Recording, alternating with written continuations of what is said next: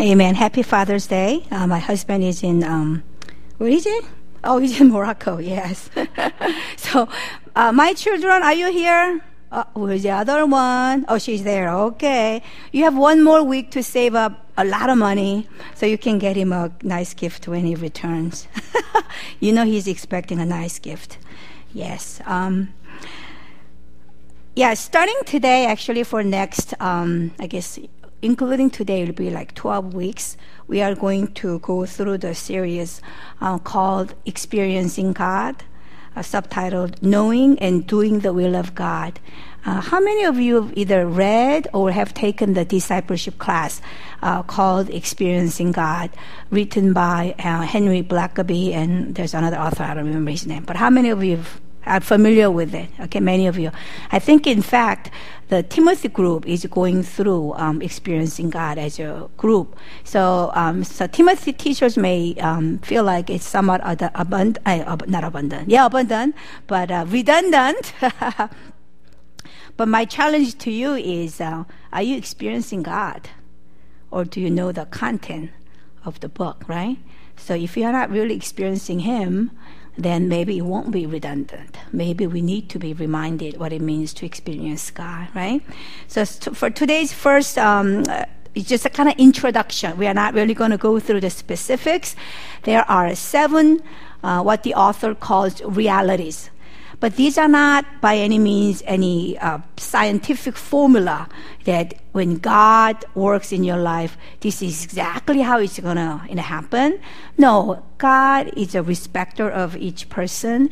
We are all created differently. We respond to God differently. So God talks to us differently, but these may be just general guidelines that in general, this is how God works. And for both, for, for those of us who've, who've experienced what it means to surrender our lives to God and have Him work in and through us, we can kind of look back and go, yeah, that's true. Yeah, this happened to me and that I had to do this. And then this is what God did. And this is where we are. So it's just general guidelines, but, you know, do not say, well, step one never happened, so I guess step two is not going to happen. No, it doesn't work like that. So, just to um, start off the introduction to experiencing God, we're going to go ahead and read the book of John, chapter 15, verses 5 through 8. It's a well known passage about Jesus saying, I am the vine, I am the trunk, and you all are the branches. And God the Father, He's a gardener. So let's uh, read it together, okay? Ready, set, go. I am the vine, you are the branches. If a man remains in me and I in him, he will bear much fruit. Apart from me, you can do nothing. If anyone does not remain in me, He's like a branch that is thrown away and withers. Such branches are picked up, thrown into the fire, and burned. If you remain in me and my words remain in you, ask whatever you wish, and it will be given you. This is to my Father's glory that you bear much fruit, showing yourselves to be my disciples. Okay, experiencing God is not about just feelings. Oh, when I experience God, I see light and I feel warmth and all these, what you call signs and wonders. Although that could be one way of experiencing God, we have this skewed, skewed idea of experiencing something must all must be all about feelings. I should feel good or warm or fuzzy or dizzy or whatever. Although feelings can accompany experiencing God, experiencing God is not just about our feelings because our feelings come and go. I think if you had to summarize what experiencing God is all about, I think the pa- passage that we just read, John 15, 5 through 8, summarizes it. If experiencing God is experiencing in His Word, because you cannot just say, I'm going to remain in Jesus. How do you exactly do that? You remain in Jesus through remaining His Word. And as you remain in His Word, His Word bearing much fruit, not through your efforts, not through your agenda, your ideas, but because you are, you are remaining in His Word, His Word powerfully working in you and through you, bringing forth the, the fruit that is delightful and that is pleasing to God. To me, that's experiencing God. Because you see this fruit growing and go, wow, I could have never done that. Whoa, that's not me. And God says, I know. It was not about you. It is me working in and through you, and I'm going to bear much fruit. You know, so we have to remain in God. And so experiencing God starts with that relationship, that attachment. You know, as um, Deacon Mike shared, today's Father's Day, and I do salute all the fathers in the world, right? And I quickly got a glance at this article called uh, "What a Good Father Does." You know, it's, it's a long article, but basically it says a good father provides very important fathers, okay? they provide for the family, they protect, right? They teach. And they at times can be funny, entertaining. They're a good friend to their you know children, and they model what it means to be a good person or good godly you know child, whatever. They also discipline at times and they should lead spiritual, uh, spiritually if it's a Christian home. And this is very important. A good father is the one who treats his wife like a queen. Are you a good father then? Huh? You know why? Because when your wife is treated like a queen, guess what your children become? They become princesses and princes. So if there is a tension between father and mother, guess what? Their children grow up with insecurity, not knowing who they are. So it's really important that you treat your wives well, like a queen. Okay? So, how about why do I talk about this?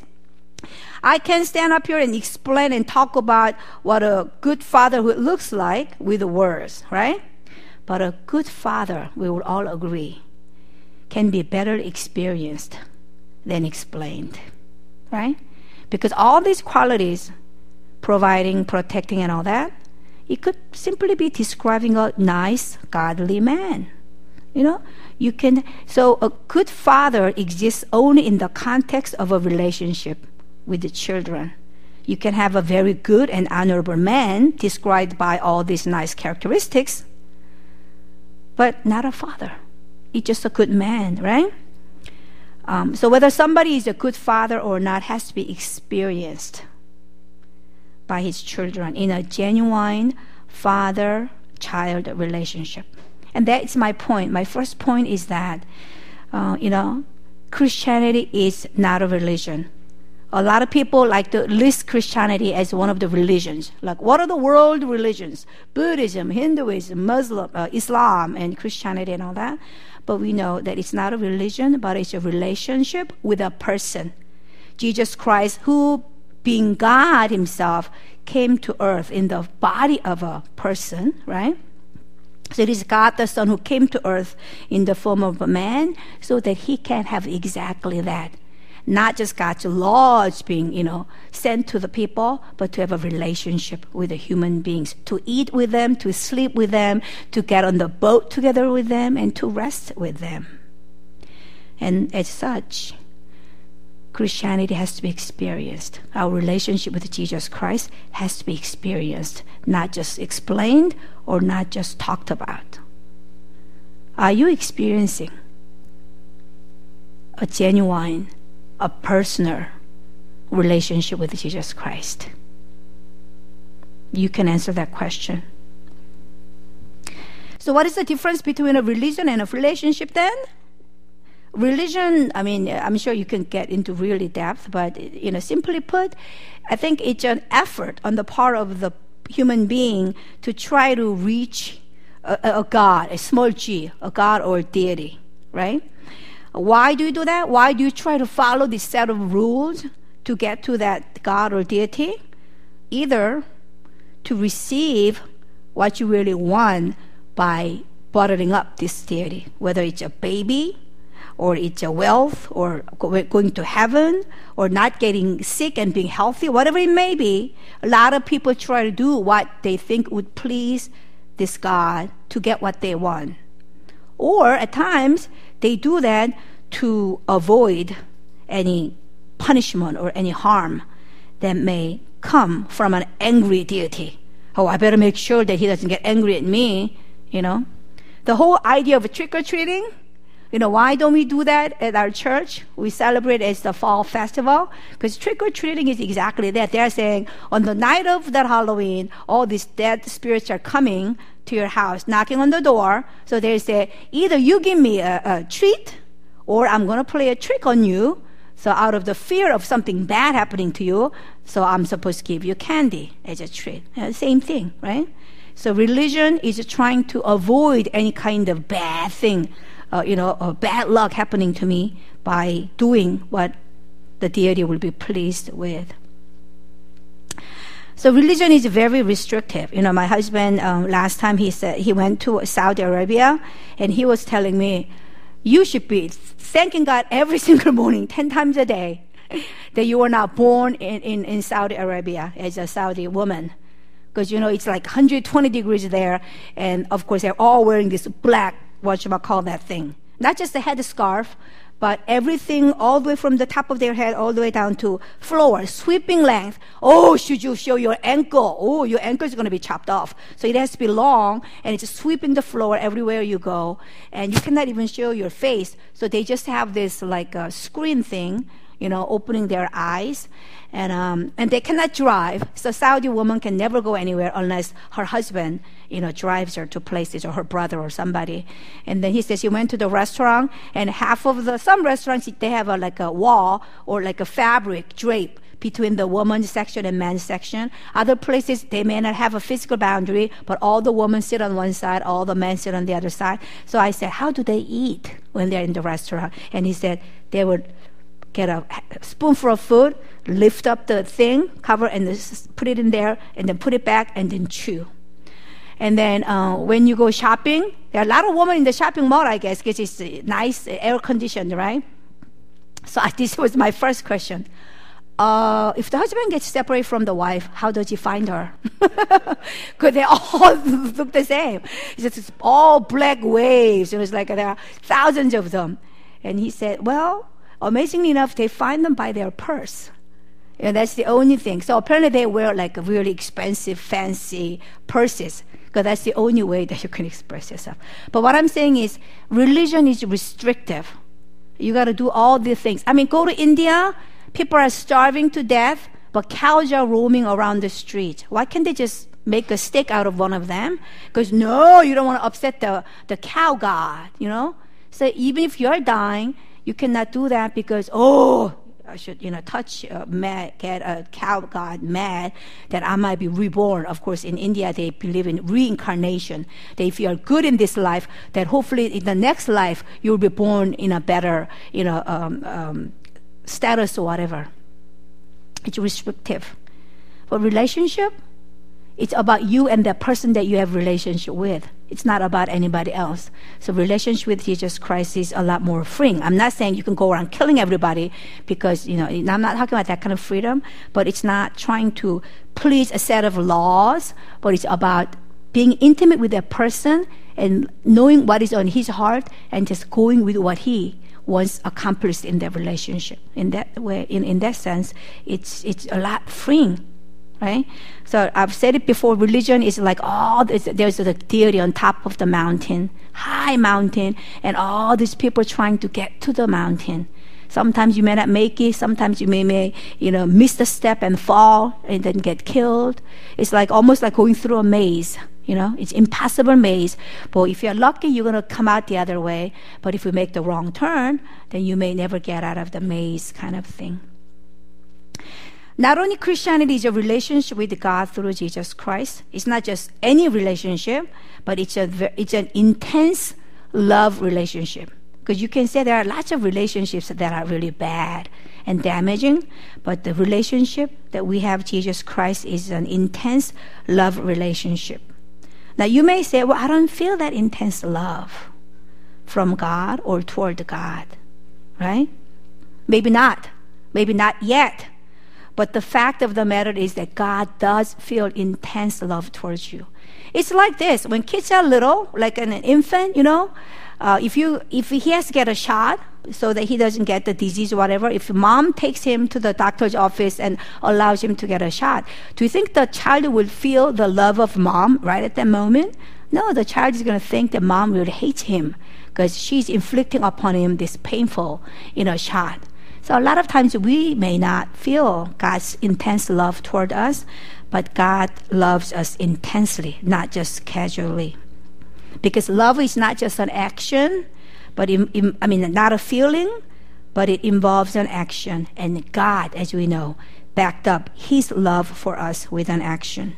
Romans 5 8 as you know well, says, But God demonstrated his own love for us in this while we were sinners, while we were still sinners, Christ died for us. He didn't require that, hey, you clean up your act, then I may think about dying for you. But just the way we are, without demanding any change from us, Christ willingly died for us. So I want you to feel confident about that love that God has for you so that you can walk into, you'll be willing to walk into, invest in that relationship with the confidence that He's not just like a human father or human being who, once you get into the relationship, starts to abuse you. No, He's not that kind of God. You can be rest assured. Um, so, you know, like I said, since Christianity is a relationship with God, relationship with Jesus Christ more specifically, next 12 weeks will mean nothing to you if you do not have the relationship with Jesus Christ. Because how can you experience somebody that you don't have any relationship with? You know, right now I'm, I'm going through another premarital counseling with a couple that will be married soon. It's almost like coming to a pre- premarital counseling by yourself and saying, uh, well, I'm here by myself because uh, my spouse to be, I don't have one, but he's out there somewhere. Uh, though we haven't met yet, so I'm going to go ahead and have a premarital counseling of how to relate to this person that I haven't met yet. No, you cannot have an experience if you don't have a relationship with another person, right? So ask yourself is Jesus Christ your Savior and Lord? If so, that means you have a relationship with Him then do you know that you have that relationship? Does it look like a relationship or does it look like just head knowledge or agreement? Because if it's a relationship, you know, it has to be dynamic. Relationship has to uh, grow. It changes with the time. You should be vested in it. You got to spend time, invest. You got to talk and listen. It's a communication. So if you're at a place where you are not really sure whether you have that relationship with Jesus Christ, you can come and talk to me afterwards. Because otherwise, you know, you're wasting your time here, basically. So for the rest of uh, today's message and the next 11 Sundays, like I said, um, that's what we're going to talk about. Assuming that you have this relationship with Jesus Christ, uh, are we really experiencing all there is to experience that God wants us to re- uh, experience or not? Um, because in John 10, verses 10 through 11, Jesus says this The thief, referring to the devil, comes only to steal and kill and destroy. But Jesus says, I have come that they may have life. Not just any life, but listen to this. I have come that they may have life and have it to the full. I am the good shepherd. The good shepherd lays down his life for the sheep. Jesus says, I came so that you can not just have a, any ordinary life, but you can have a full life. You have an abundant life. Just filled to the capacity, exciting life. You know, that, that's the kind of life that I came to give you. Sounds good. We all like things that are full, abundance. We all like things, you know, overflowing, don't we all? But what exactly does it, does it mean by having an abundant life? Let me ask you, what is your understanding of having an abundant life in Christ? I mean, I could be wrong in assuming this, but based on what I have observed over the years, many Christians think that having an abundant life in Christ means um, that you do whatever you need to do. Come to church, give some offering, so basically, you want to be on the good terms with God, okay? So you try to live a pretty good moral life and be obedient to His commands, right? And then when you do that, then you expect God to help you achieve whatever goals you may have for your life, thereby allowing you to be successful and be happy in life. God, I do this little bit things for you, and then you see what I'm what I'm headed here, what I like to do with my life, then you are going to help me to achieve that to the fullest. I'm going to be a CEO, but I don't want to be a CEO of a company that makes, say, $10 million. But hey, come on, I'm praying, I'm bring good to you. So you're going to help me. So I'm going to be a CEO of a $1 billion company. That's what I'm talking about. Abundant life. I've got my life planned out here, and you just make it bigger. I'll give you this much, and you're going to bless it, and then you're going to make it this big. That's an abundant life. Uh, there's nothing wrong with, you know, being successful in life. We talked about this a lot at the Alpha retreat yesterday. Um, but as we read earlier in John chapter 15, the branch is attached to the vine, and what the branch bears, the fruit the branch bears, is determined by the vine already. If you are a branch attached to the vine, you bear grapes.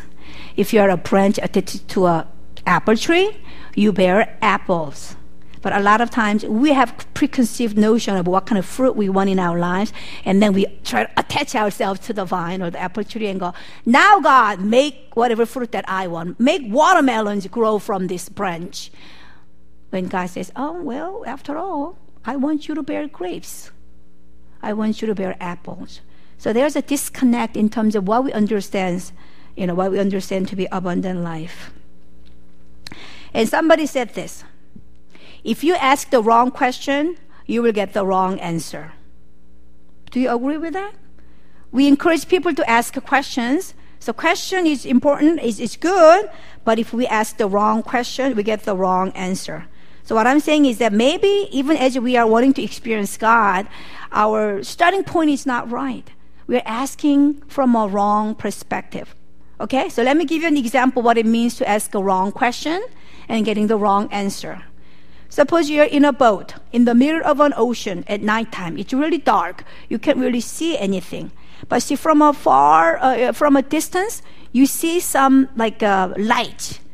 You know, so you, you think that, oh, that must be, there's some civilization out there. There are some people living out there. You know, I'm going to be shipwrecked here if I stay any longer. So I'm going to have to go uh, there, right? So the question you ask might be, um, what's the best way to get to that port?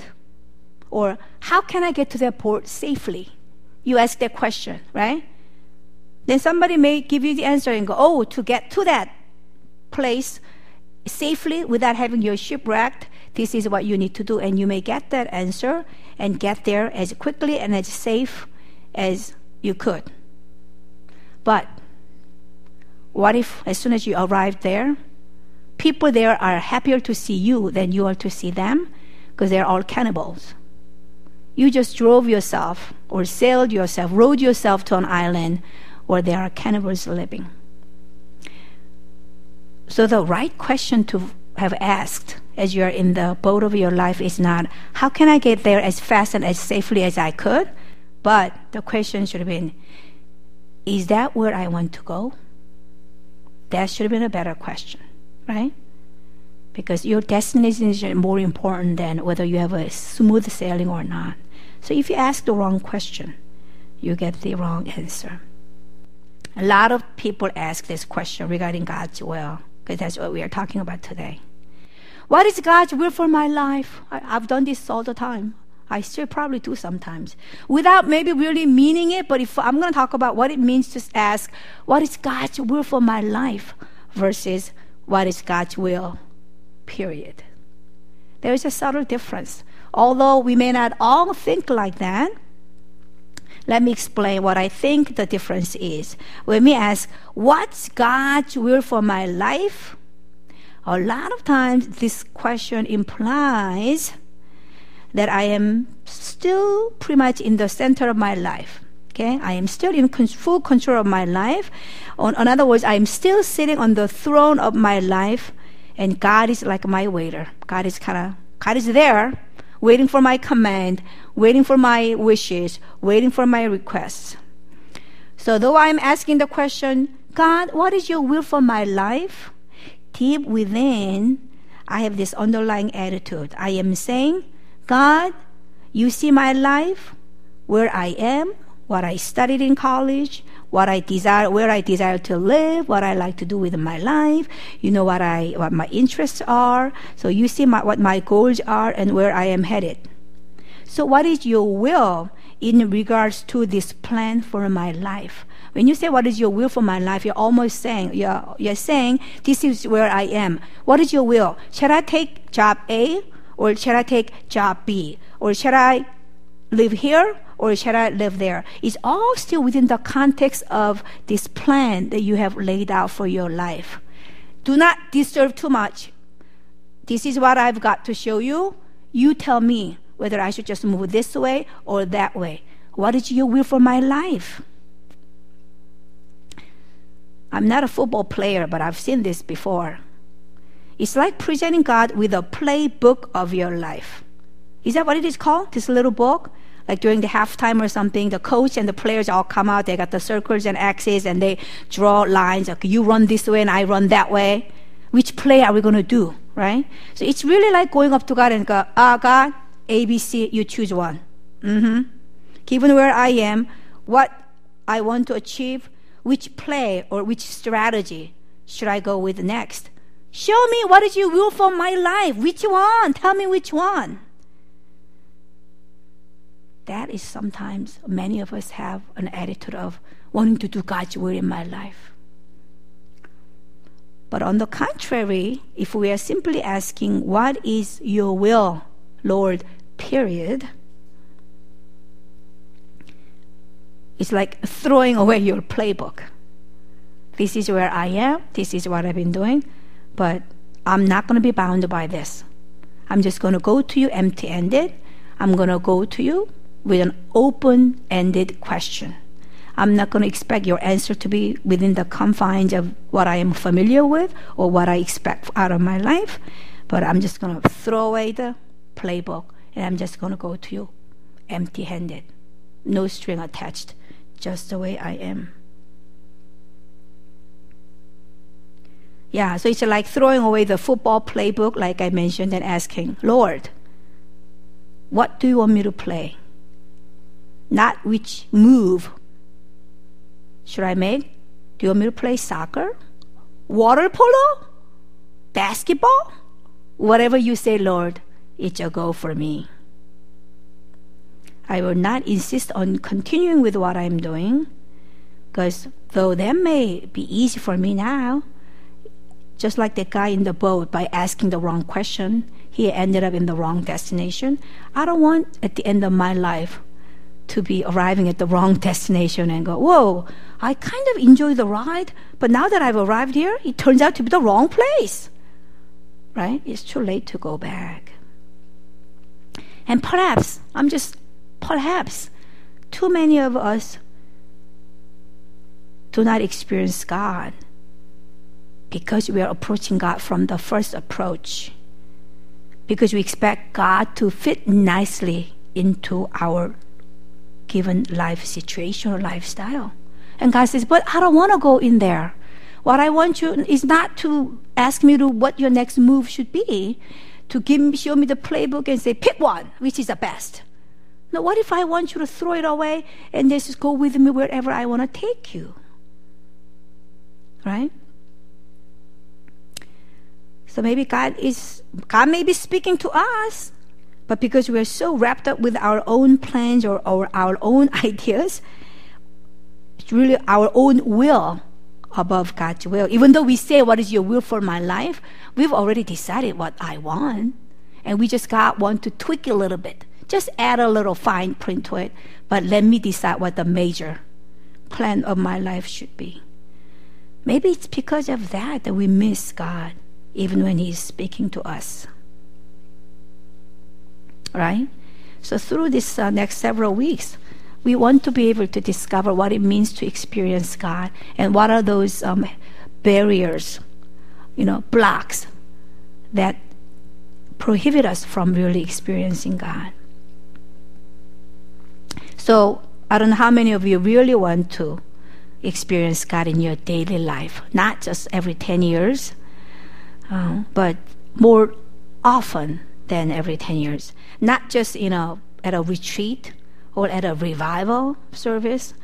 Not that you have to go to, you know, I'm going to a grace retreat with uh, Timothy Kids later, but I mean, I'm looking forward to it somewhat, but there's a danger of people thinking uh, that nothing exciting happens unless you go to a retreat or unless you go away to IHOP or TTS or fast for 40 days. I mean, it's not that. You know, you, we can. And I know people in my life who daily experience God through the Word. You know, how that Word come alive in their lives in different situations. Right? So if we truly agree to go on this journey together for next several weeks and experience God together, we've got to have the right attitude. Okay? So the first attitude is this. Lord, I truly do want to experience you, but whatever you say, I will do it. Again, I'm not going to say, What is your will for me right now in this situation? But I'm just going to ask, What is your will? Period. Do you have that kind of attitude? Do you have that? Is that scary for you to give God the whole thing? And God, He might send me to some crazy country over there, you know, where I can get killed kind of fear. It's the enemy giving it to you. You know, I told you it's a relationship between a child and loving father. Loving father would never ask a child who is not ready to do something, you know, just because he wants him to do. When you go from that that understanding of who the loving Father God is, then none of these fears and anxieties will really uh, stop you from what you can do um, because you know God better than that. So you cannot approach God with your life playbook, like I said, and say, Lord, tell me which play. No. So if you, have, if you want to experience God, have that kind of attitude. Otherwise, why would God waste his time speaking to you when you're not going to listen to him anyway? it will only make you disobey him more, right? So if you really truly want to um, experience him, you've got to be willing to do whatever he may reveal to you. So attitude of obedience, and then also um, have the attitude of um, humility and pure motive. Lord, whatever you may have me experience as I, you know, follow you, then it's not just to make me feel good and say, "Whoa, I'm I'm this tight with God," and the rest of you don't know what you're talking about. No, not from that kind of you know uh, pride, but it's so that I will be used to bring glory to your name, to be a, a, a model, of somebody bringing, you know, the lost to Christ. And that is my motive and my humility, oh God. And then if you have that kind of attitude, God will allow you to experience Him more and more um, through next several weeks.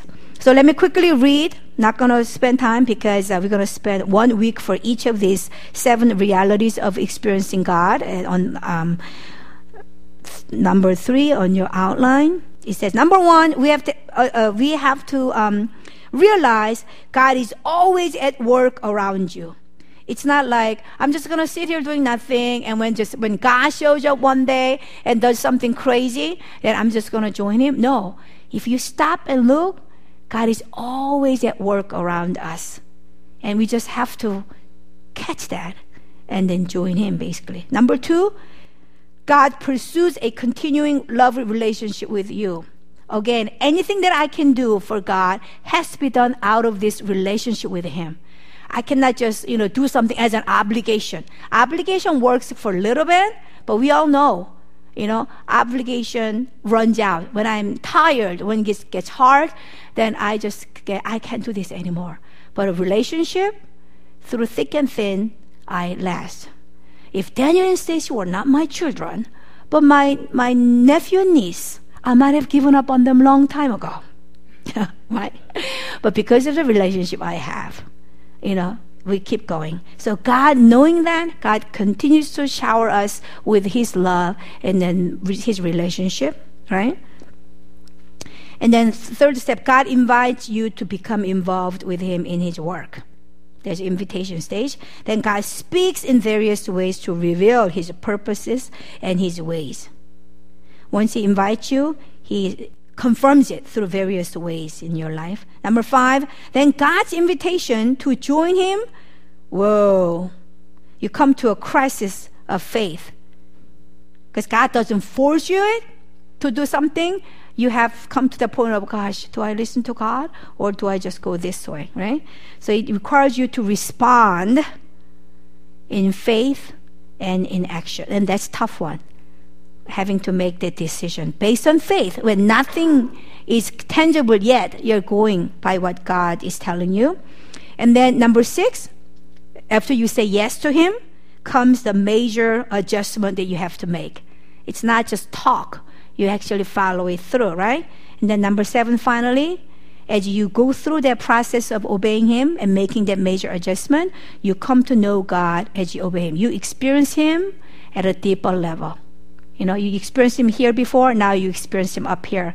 And then our Christian walk what people talk about maturing in Christ is not about always having more knowledge about God, but it's going through these seven steps over and over. So that you start down here, and then as you go up, it's a upward spiral. That you go, you do one thing, and the next time God may challenge you to do even something more daring than what He asked you last time, and then you say yes to that, and then you become a man and woman of God. And that's what Christian life is about. That you grow in His relationship with God. You know the example of Moses very well. That's exactly what happened to Moses when God called Moses. Remember, he was saved by the Egyptian uh, princess and grew up as a prince in the you know the in the, the, the royal palace until he was 40 years old. He ends up killing an Egyptian. He gets scared. He runs off to the Midian in the wilderness, and he spends another 40 years doing nothing but tending the sheep. So he was 80 years old of course, he lived till he was 120 years old, so he was like two thirds of his life has already been spent, and um, God shows up to him. So God was already at work around Moses. God heard the cries of all the Israelites crying out to God and said, These Egyptians are killing us. They're driving us to death. We are being used as slaves. God, where are you? Help us. So God heard their cries. So God is already at work. Hmm, whom shall I send? Whom shall I send? Moses did not know that in the wilderness, but God was already at work. God is rising up. God is stirring up. And then God comes to, God took the initiative to come to Moses as he was tending the sheep at the, you know, in the Midian. And then he shows up. He shows himself as a burning bush. It's caught on fire, but it's not burning. And God promises Moses and said, I am going to be with you through the journey that I am about to have you go. So God is pursuing Moses, you know, first. Um, then God invites him. God says, I am going to send you to Pharaoh and tell him, let my people go. So that was the invitation that God gave to Moses. And then number step four says God speaks in various ways to reveal his purposes and his ways. Yeah, God spoke to Moses verbally so that Moses could hear his voice. And when Moses said, But who am I? I, I can't do anything, you know, um, God performed miracles. God said, What do you have in your hand? I have a staff. I want you to throw it on the ground. And when he did, it turned into a snake, right?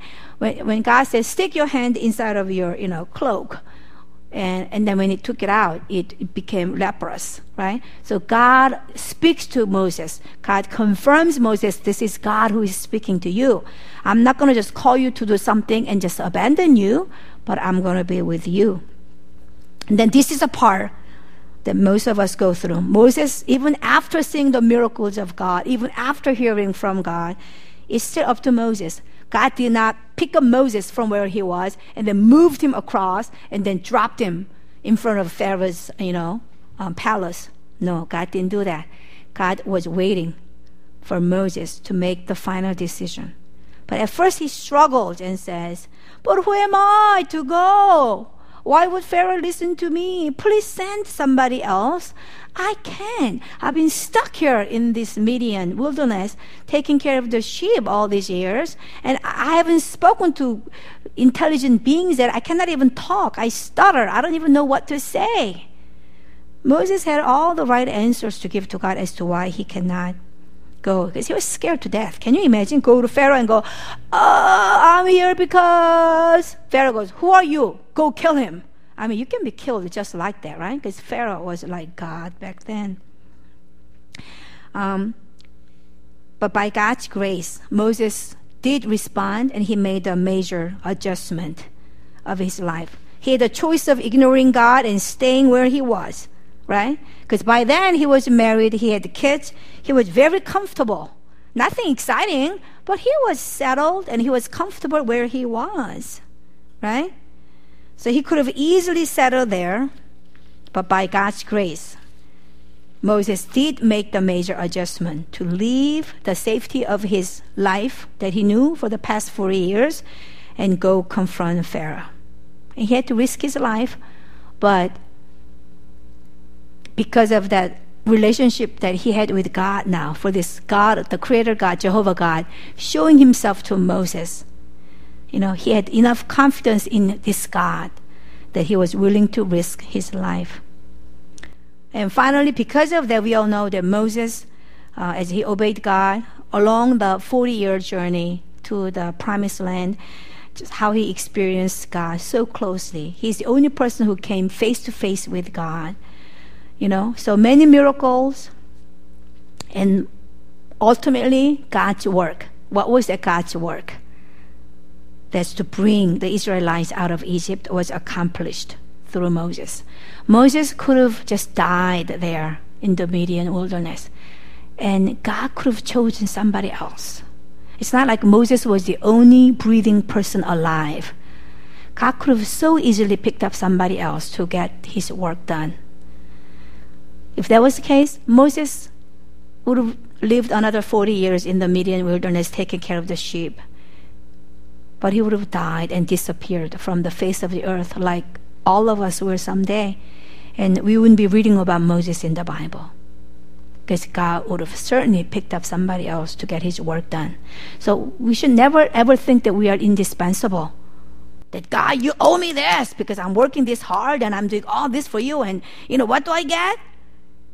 No, instead, I should say, Thank you, God, that you would use me as broken and as weak and as inadequate as I am because God, you could have called somebody else more qualified, more capable, better people out there.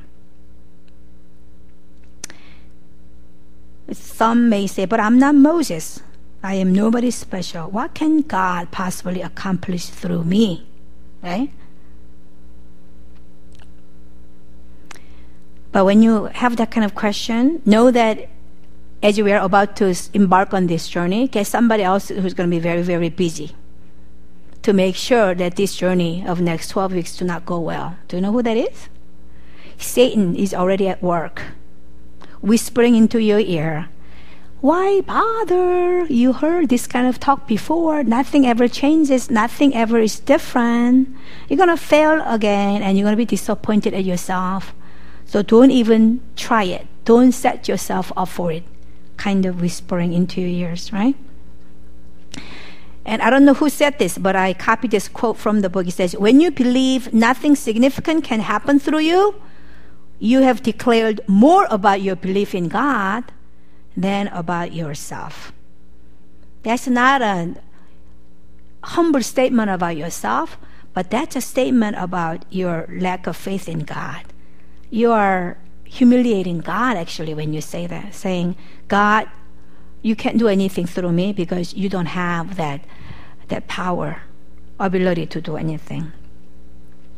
And D.L. Moody was an uneducated shoe salesman, right? But when one day he heard this person named Henry Varley say, the world has yet to see, I'm sure you've heard this quote before, the world has yet to see what God can do with and for and through and in a man. What kind of man? Who is fully and wholly consecrated to Him. That's what he heard. And the Holy Spirit at that moment just zapped his heart. Because before he was just a shoe salesman.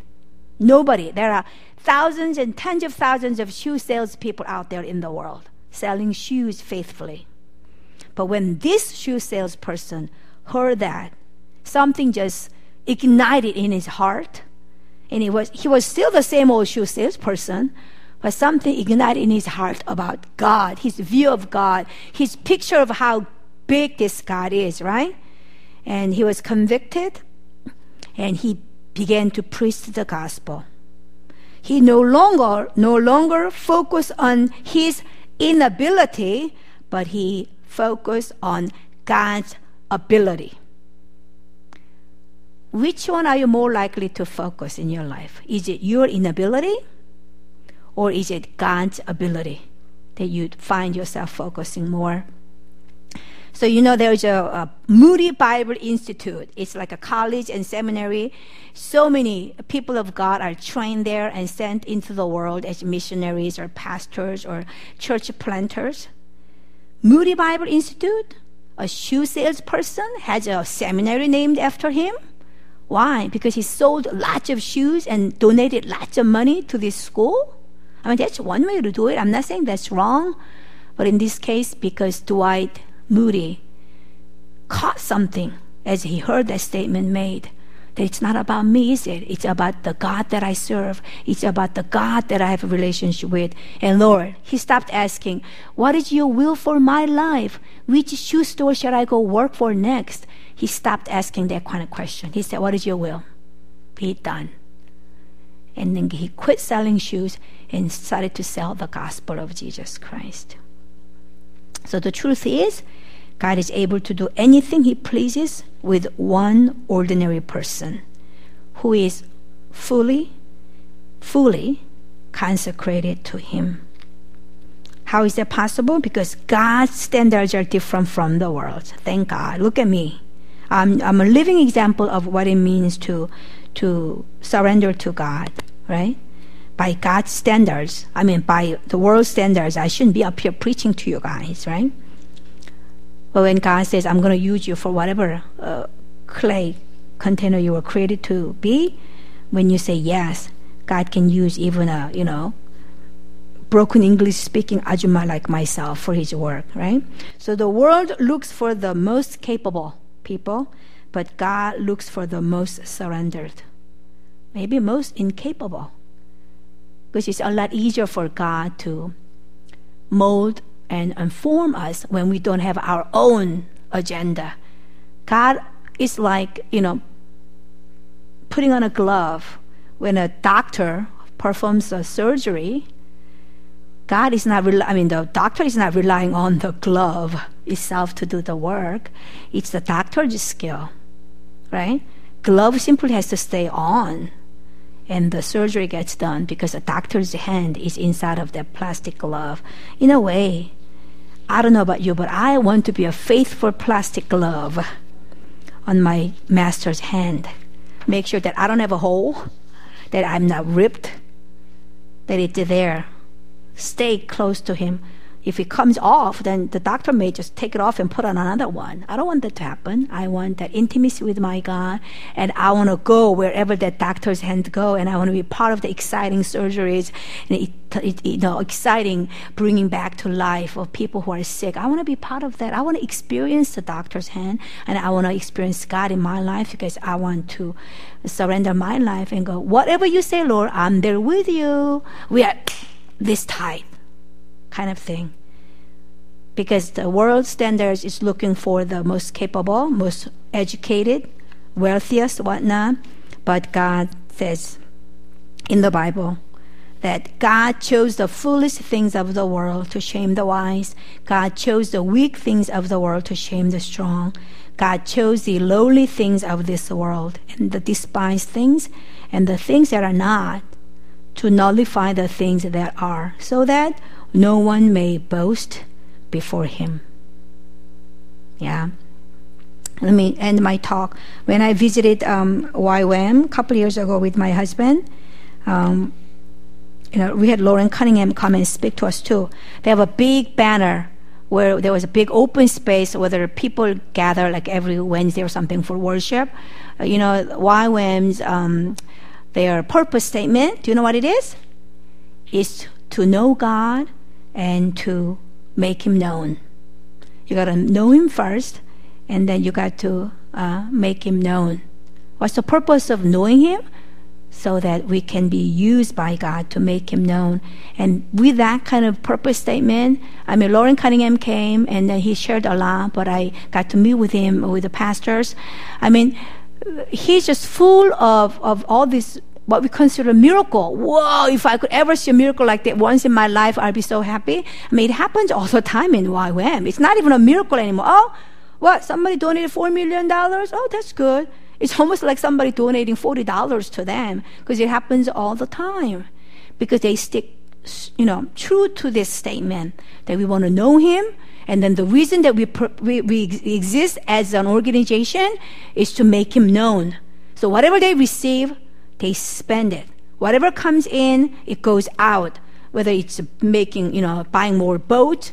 Um, did you know that they have this uh, mercy ministry called? They have all these boats, like those um, cruise boats, and then they buy them, and then they have doctors and nurses. They have operating rooms instead of dancing floors inside of the boat, and they go around visiting these uh, remote places uh, where people are dying, but it's, it's like an islands they're so poor they cannot get to the mainland. They don't even know how to do that. So they go visiting around all these islands and they bring people onto the boat. They perform the surgery, whether it's a simple cataract or whatever it may be. And then they rest a little bit and then they go back home. So if the organization is willing to spend the money to, and then they don't just, you know, heal them physically, they share the gospel of Jesus Christ and they are not only living better, but their eternal life is now guaranteed. And why wouldn't God bless an organization that whenever something comes in, they spend it all to make Him known, make Him known throughout the world? And that's a testimony of an organization that's doing that.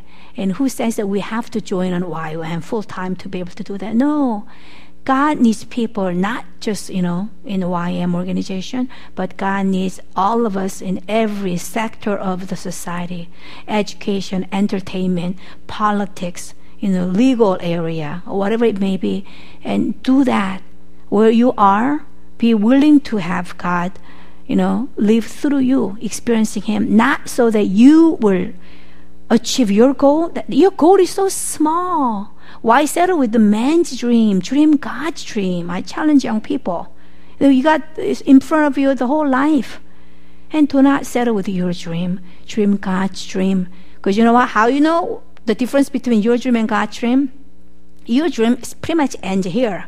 But God's dream, when you pursue that, one day you die, when you go to heaven, you see the, the harvest of God's dream there in heaven with all these lives who have been saved, who have got to know Jesus Christ because of your investment in their lives. And I don't want to live for a dream that's just here for now and only, and it's gone when I die. But I want to invest my life for the dream that lives on to eternity. So um, I'm gonna uh, let's close together in um, prayer. Uh, I'm just going to give an opportunity, nothing emotional or anything like that. But uh, uh, if there's any uh, of you here who say, um, Lord, I want to um, surrender the playbook of my life at the foot of the cross today, Lord.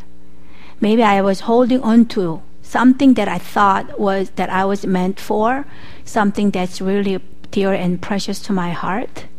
But Lord, if this is not something that you have in mind for my life, Lord, I'm not going to ask what is your will for my life anymore, but I'm going to ask what is your will, Lord. Period. So if there's any one of you who wants to um, say that to God and say, God, receive me, have me whole. Not just part of me, but have me whole, my whole being, Lord God. If that is you, we would like to pray for you. If you want to say, Lord, I don't know what the future holds. Uh, in fact, there might be some uncertainty. But Lord, with that relationship with you, that loving Father backing me up, saying, I'll be here with you. I'll never ever forsake you or leave you. Lord, that's all I need at this point. As long as you are by my side, I will go and do anything you would have me do and go. And if there's anyone who wants to do that today to the Lord, I'd ask you to come forward. As the worship team um, leads us in one song of any um, choice, then we'll just give an opportunity if there's anybody. If there's nobody, it's fine. You know, it's not like you have to. But I would um, ask you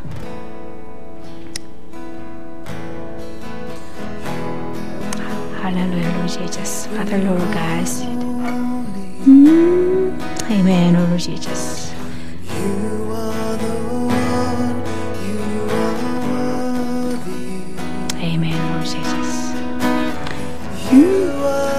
Speak to us, O Lord God.